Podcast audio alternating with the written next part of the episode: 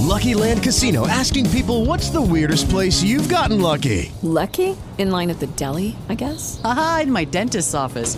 More than once, actually. Do I have to say? Yes, you do. In the car before my kids' PTA meeting. Really? Yes. Excuse me, what's the weirdest place you've gotten lucky? I never win and tell. Well, there you have it. You can get lucky anywhere playing at LuckyLandSlots.com. Play for free right now. Are you feeling lucky? No purchase necessary. Void where prohibited by law. 18 plus. Terms and conditions apply. See website for details. With Lucky Land slots, you can get lucky just about anywhere. Dearly beloved, we are gathered here today to. Has anyone seen the bride and groom? Sorry, sorry, we're here. We were getting lucky in the limo and we lost track of time. No, Lucky Land Casino, with cash prizes that add up quicker than a guest registry. In that case, I pronounce you lucky. Play for free at LuckyLandSlots.com. Daily bonuses are waiting. No purchase necessary. Void where prohibited by law. 18 plus. Terms and conditions apply. See website for details. Era il 1983 quando i Gazebo cantavano I Like Chopin e il nostro caro Daniele dalla regia ci ha deliziato con questa canzone straordinaria che sicuramente il nostro ospite che in questo momento è dall'altra parte ricorderà con grandissimo affetto. 1983, il nostro caro Rino Cesarano, come la ricordi questa canzone? E, come no, come, come posso non ricordarla? Erano degli anni stupendi, noi li passavamo sulla costiera sorrentina e amalfitana eh, facevamo pratica di lingua inglese, studiavamo all'orientale. Eh, scusami, quindi, su, sulla costiera sorrentina amalfitana, oltre a fare pratica di lingua inglese all'orientale, secondo me si faceva pratica di lingua inglese pure da quelle parti lì. Ma sì, ma sì, invece mi uscivi con le ragazze italiane, esatto. uscivamo con le inglesi, ma quella era cultura, era apertura mentale, tante cose diciamo, eh, ci hanno, hanno, insegnato loro a noi e noi abbiamo insegnato a loro come fare l'amore, perché loro cercavano proprio il ragazzo italiano e quindi voglio dire c'è stato uno scambio di, anche di, di, di, idee, di tante cose. No, secondo me è importante questo contatto con altre culture quando si è giovani perché si ha un bel confronto e quindi come faccio a non, non ricordare eh, questa canzone, sì. una rotonda sul mare di buon gusto. Dai, bellissimo. Poi noi qua a Radio Amore siamo, siamo, innamorati di questo genere di musica così melodica, così di grande qualità. Caro Rino... Anche a Napoli c'erano dei grandissimi complessi. Eh, eh. sì. Napoli Giardino dei. Semplici, eh, Schumann. Eh, certo, certo, certo.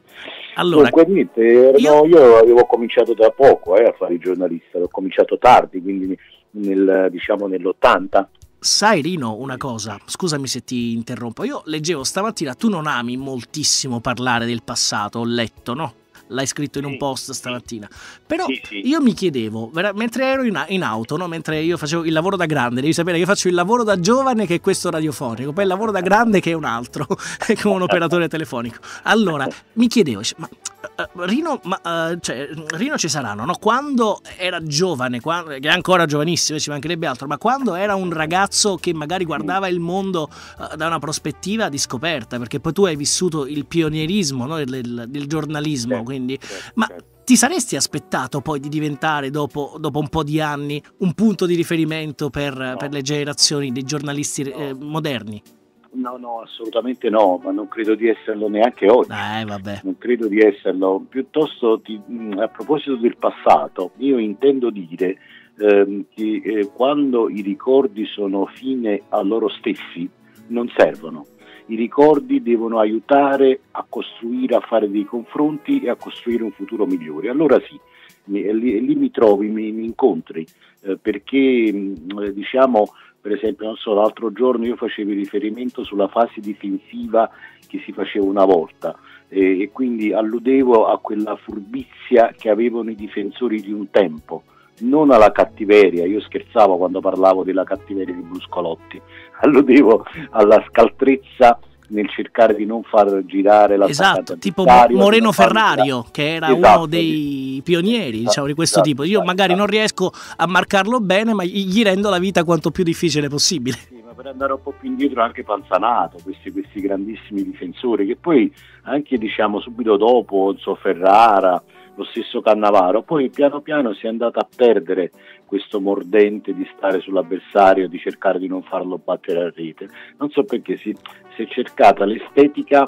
anche negli ultimi difensori, ehm, compreso il portiere che deve sapere giocare di piede e quindi voglio dire c'è stata un'evoluzione che poi ti porta a prendere dei gol banali eh, come è successo al Napoli eh, in quel di Ferrara, no? lascia stare la punizione, però anche quello di prima, il gol di prima eh sì. è stato un gol preso, ma non solamente quello. Si poteva eh, evitare, insomma. Eh sì, eh sì. Quindi... Quindi, dicevo, il passato è, è, importante. Io da ragazzo andavo a chiedere a quelli più grandi di me, scusate, come si fa?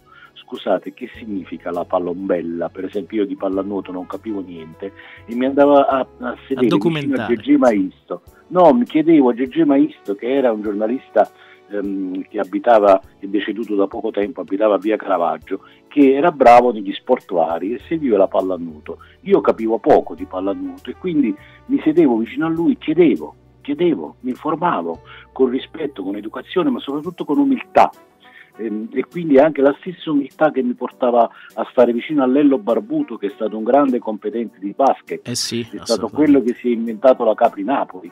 E quindi questo io chiedevo a loro, mi sedevo vicino a loro e quindi mi facevo raccontare dei derby precedenti tra Posillipo e Canottieri per cercare, quindi ecco la memoria storica secondo me deve essere fondamentale per cercare di migliorare il futuro e di arricchire il presente. Ma se solamente ti ricordi di un giornalista che è stato bravissimo a intervistare, eh, non so, eh, Rivera o intervistare Mazzoli, non serve a niente.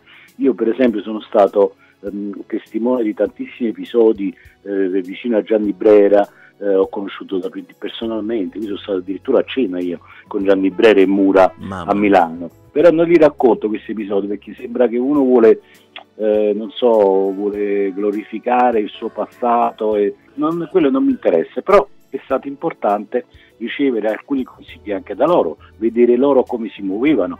Io per esempio mi mettevo vicino a Francesco Degni. Degni è stato un grandissimo giornalista sportivo di Napoli, figlio di Beniamino Degni a cui hanno intitolato una strada che sta fuori grotta, ex sindaco di Napoli. E faceva il capo, lui era il capo della redazione di Napoli. Io mi mettevo vicino a lui per sentire come, come faceva le telefonate, per dirti come un giornalista telefona a un giocatore o telefona a un dirigente o telefona a un direttore sportivo. Anche quello è importante, anche quello ti arricchisce.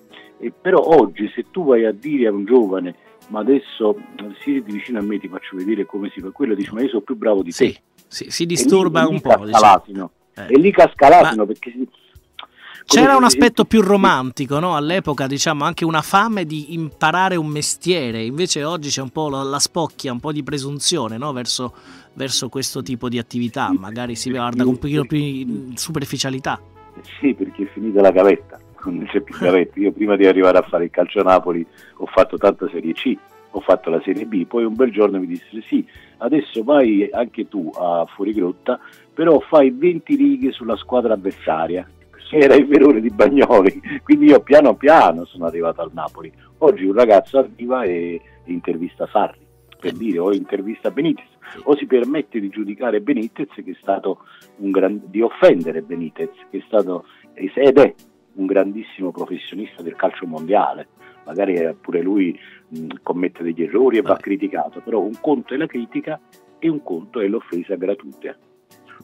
Quindi diciamo bisognerebbe fare tutti un pochino un passo indietro, secondo me, e guardare con maggiore rispetto alla, a questa professione, soprattutto nel rispetto poi di chi chi ha vissuto degli anni come te eh, che eh, hanno mm, in qualche modo diciamo eh, creato un percorso perché cominciando dalla gavetta ti sei guadagnato ovviamente poi i successi certo, che hai campo, ottenuto certo, profession- certo, professionalmente. campo, però, però, alla base di, di ogni cosa ci deve essere la passione. Se tu non hai la passione per la radio non la potrai mai fare bene ci deve essere passione, ci deve essere sentimento in ogni cosa. Oggi, oggi i giovani giornalisti non si divertono più, noi ci divertivamo pure.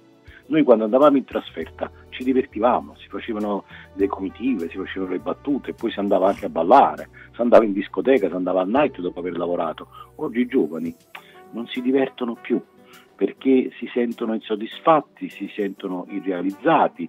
Ehm, da una parte si credono di eh, aver già raggiunto l'obiettivo, e non è così, Eh sì. e dall'altra poi dopo si voltano indietro e dicono ma noi che cosa siamo? E quindi tu trovi l'insoddisfazione. Eh, invece noi ci divertivamo, noi, io per esempio sono stato una sera eh, con Maradona che rientrava, rientrava da fuori, eh, andammo a Fiumicino a prenderlo a Fiumicino, a un certo punto eh, lungo l'autostrada che da il Napoli ritiro a Macerata, Mm. quindi noi da Macerata dice, andammo a Fiumicino a prendere Maradona per, per prendere le prime impressioni, l'intervista perché si è entrato in ritardo, che è successo in Argentina, che pensi di questo Napoli, Ehm, aveva già vinto il primo scudetto e quindi noi andammo, cinque giornalisti di Napoli, da Macerato, ci spostammo a Fiumicino. Arri- Maradona arrivò a Fiumicino e disse ragazzi sono stanco, eh, parlo, eh, parlo lì quando arrivo in albergo, parlo di, parlo di ritiro.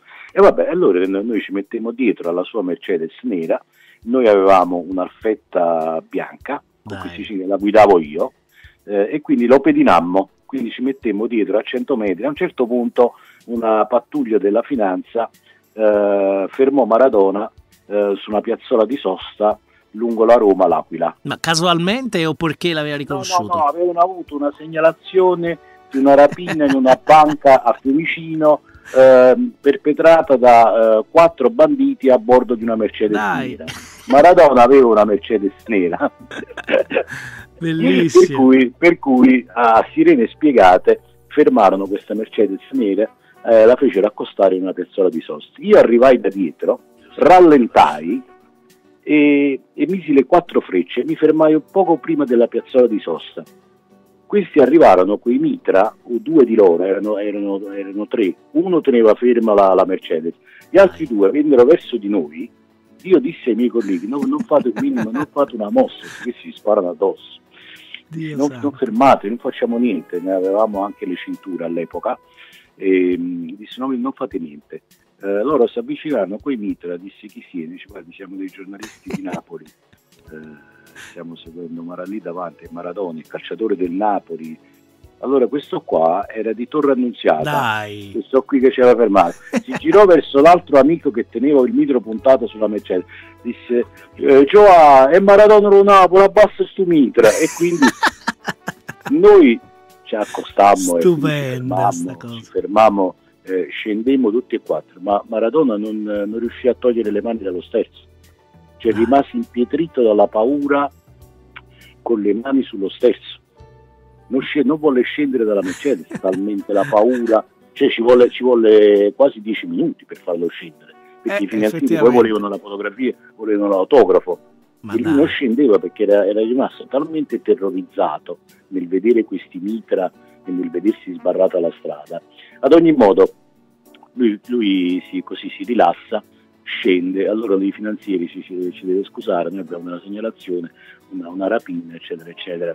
Maradona scese e disse dove si può mangiare? Erano le tre e mezza del pomeriggio. I finanzieri dissero ci pensiamo noi, uscite, uscite all'Aquila, uscite all'Aquila, ci pensiamo noi, uscimmo all'Aquila le tre macchine, eh, all'Aquila fecero aprire un ristorante di pomeriggio alle 4 di pomeriggio e, e, e pranzammo, mangiammo con Maradona. Maradona volle che noi stessimo a tavola con lui, c'era lui, Signorini, preparatore atletico, c'era Guglielmo Coppola e c'era eh, il cineoperatore che lo seguiva sempre, Giancarlo Laburo, che poi è rimasto a Napoli, lavora a Napoli, ancora a Napoli. Dai. Quindi c'è- pranzammo con lui, mangiammo con lui carne, bevemmo vini, i finanzieri non vollero rimanere e ci lasciarono lì se ne andarono. Ma, Ma chi, chi dico- pagò? Chi pagò? Giusto così per No, saperlo. il, il ristoratore non volle i soldi. Maradona voleva pagare a tutti i costi, voleva pagare, poi eh, aveva delle fotografie sue e le lasciò al ristoratore, tutto contento che le autografò. E, e quindi voglio dire, si, si creava un rapporto, c'era, c'era una... Non c'erano i selfie, mi, eh, Rino. No, non c'era- no, non c'erano i Non c'erano i selfie. No, no, no, no, no. No, però ci divertivamo. Ma sarà anche questo, diciamo, il fascino, il romanticismo di avere dei ricordi che tu non puoi tecnicamente documentare, ma che restano impressi no, nel cuore. Ma certo, ma io ho 3.000, io ho tre o quattro editori Io un'ora fa ho incrociato Maurizio Cuzzolin, eh, Alessandro Polidoro, editori che mi spingono a scrivere un libro o due libri. Ho detto guardate io sono pigro, io adesso sto in pensione, lasciatemi stare, non voglio scrivere più. Lasciatemi tranquillo, fatemi godere questo Napoli. Se ci ripensi noi siamo disposti a leggerti, eh, te lo dico Sì, subito. grazie, grazie, grazie. grazie. Senti, già- Lino, dimmi. in ultimo, voglio sapere, ma se proprio dovessi ehm, pensare ad un anno, il migliore anno della tua vita, che può essere vita personale piuttosto che vita professionale, qual è l'anno che ti viene in mente? Eh, quando ho superato l'esame da giornalista professionista, quando ho cominciato eh, a fare il giornalista professionista, quando feci la prova scritta e la prova orale, eh, con una paura incredibile, già avevo la laurea in lingue e quindi però avevo bisogno eh, diciamo, dell'esame professionale per diventare professionista. E, mm, e lì superai la prova scritta dopo che Giorgio Tosatti mi disse che non era una prova eh, che poteva, potesse andare bene e quindi mi, mi scoraggiò, mi avvilì. Eh, invece poi dopo piacque alla commissione, la feci su, sul- sugli stranieri nel calcio italiano, quello era il tema. E che anno Eh, era, te lo ricordi? C'era Falcao, c'era Platini, che poteva essere? Era l'anno poco dopo il terremoto. Quindi io nel- 82, 83 più o eh meno. sì, eh sì, eh sì, 82 perché poi nell'80 io ho cominciato a fare il praticantato, quindi 81-82. 82. 82 e lì poi mm, quando poi superai l'esame anche quello orale non ero molto preparato in materia diciamo di giurisprudenza perché avevo fatto lingue per cui eh, non ero molto ferrato su quello. Al che loro mi chiedevano eh, di Napoli e io rispondevo di Salerno. Loro mi chiedevano bistecca e io rispondevo pizza e parlavo sempre al che la commissione disse si vede che tu sei di Napoli io ero allenato, ero No- allenato no- non gli facevi il- mettere una scopa, insomma. No, no, no, no, no, loro mi ma noi ti abbiamo chiesto un'altra cosa, nel frattempo io avevo parlato già dieci minuti, Dai, dai, eh, li, li portavo a sfinimento e poi superai l'esame da professionista, quello è stato, no ma... L'anno dei mondiali, mamma mia, l'anno indimenticabile. e poi hai vissuto gli anni di Maradona e ancora oggi. Rino, ma te sei un grande. Eh. Sì, no, e noi ti no. dobbiamo dire grazie, cioè proprio a No, nome del grazie popolo partenopeo, ma direi del sud No, Italia in grazie generale. Veramente. Grazie, per Grazie aver raccontato eh, le, le vicende del Napoli, dello sport in generale, eh, in tutte le salse. E questa sera hai raccontato anche un po' di te, quindi sono contento di, di averti eh, stimolato a parlare anche su, su corde diverse, diciamo, da quelle prettamente Sì, Ma sportive. io adoro la radio, io amo la radio, amo la radio più della televisione, per me la radio è vita, la radio è immediatezza, la radio è sentimento, la radio è compagnia, la radio è amore come vi chiamate voi, per me la radio è tutto, cioè io veramente adoro la radio e l'ho anche fatta all'inizio, per un po' prima di diventare giornalista mi dilettavo pure io a fare radio, quindi voglio dire la sento proprio, per me la radio è qualcosa di inestimabile, cioè la radio non morirà mai, la televisione potrà pure cambiare, adesso con questo digitale non si capisce niente, è un mare, mia, 3.000 canali,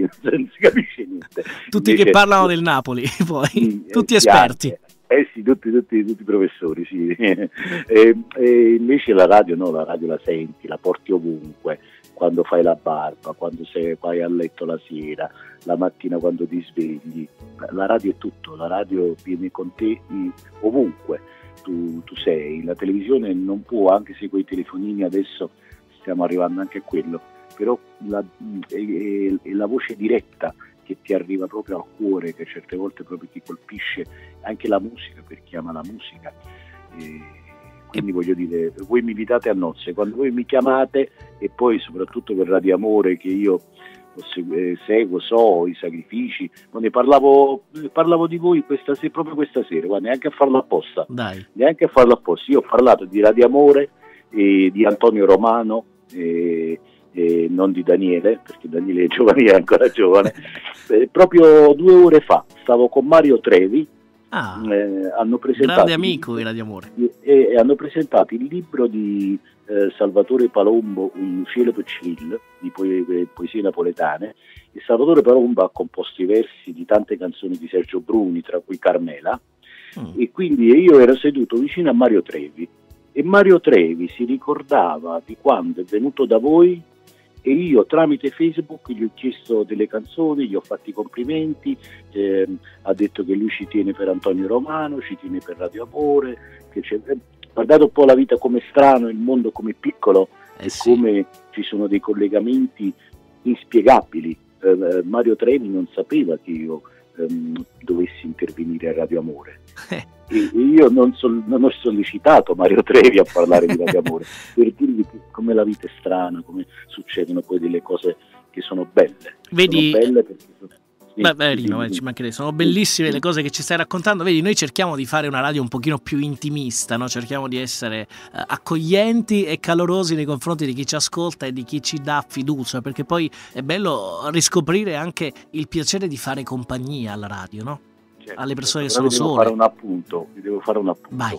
Questo programma deve essere pubblicizzato di più, cioè la gente deve sapere che a una certa ora c'è una conversazione con una persona che ha da dire qualcosa, che possa essere Cesarano e, e l'ultimo, però anche altri personaggi, in modo che diventi un appuntamento fisso, lo dovete pubblicizzare di più, Va bene. come se fosse un appuntamento Mi, mi hai fatto venire la pelle d'oca, ti dico la verità, mi sono emozionato, Io facevo- grazie. facevo una trasmissione con un ragazzo eh, come, come sei tu, un giovane, eh, che era mio fratello che adesso non c'è più, Sì. l'ho perso. Facevamo una trasmissione L'uomo della notte. Cominciava alle 23 e terminava all'una alle 2 di notte. E faceva interviste, parlava di musica, leggeva poesie d'amore, era, era un contenitore, ehm, però aveva un ascolto altissimo, soprattutto delle coppie, perché parlava anche di amore, parlava di, all'epoca, vi sto parlando di vent'anni fa, eh, e quindi la gente sapeva che sulla nostra radio c'era questo programma notturno chiamato L'uomo della notte e che nessuno sapeva che era Nini Cesarano là dietro, non, non lo dicevamo, e quindi con questa voce calda, sensuale, leggeva anche dei racconti erotici. E quindi a- a- vi dico che se voi lo pubblicizzate di più questo programma credo che possa avere ancora maggiore successo più di quanto non lo abbia adesso. Grazie Rino. Allora facciamo così, io ti imposso, mi posso permettere di invitarti qua nello studio, magari un Sì. giovedì che sei libero e stai qua Sì. accanto a me perché per me sarà un onore, ma di quelli Anche- veramente anche per- giganteschi. Anche per, telefono, anche per telefono, quando volete, io sto sempre Va qua. bene, va bene. Poi mi piace, per me la vita di notte la, la- la vita vera. La vita più intima, Eh, diciamo, uno si riesce un sì. attimino a, a rilassare. Sì, dici delle cose che magari di giorno non, Non riesci a dire. cose, sei stressato. È- È una vita che va troppo di corsa, no? troppo Sì, veloce. Esatto, esatto. Invece di notte ti confessi, di sera ti, ti confessi ancora. Va bene, Rino Cesarano, grazie, buonanotte. Grazie a voi.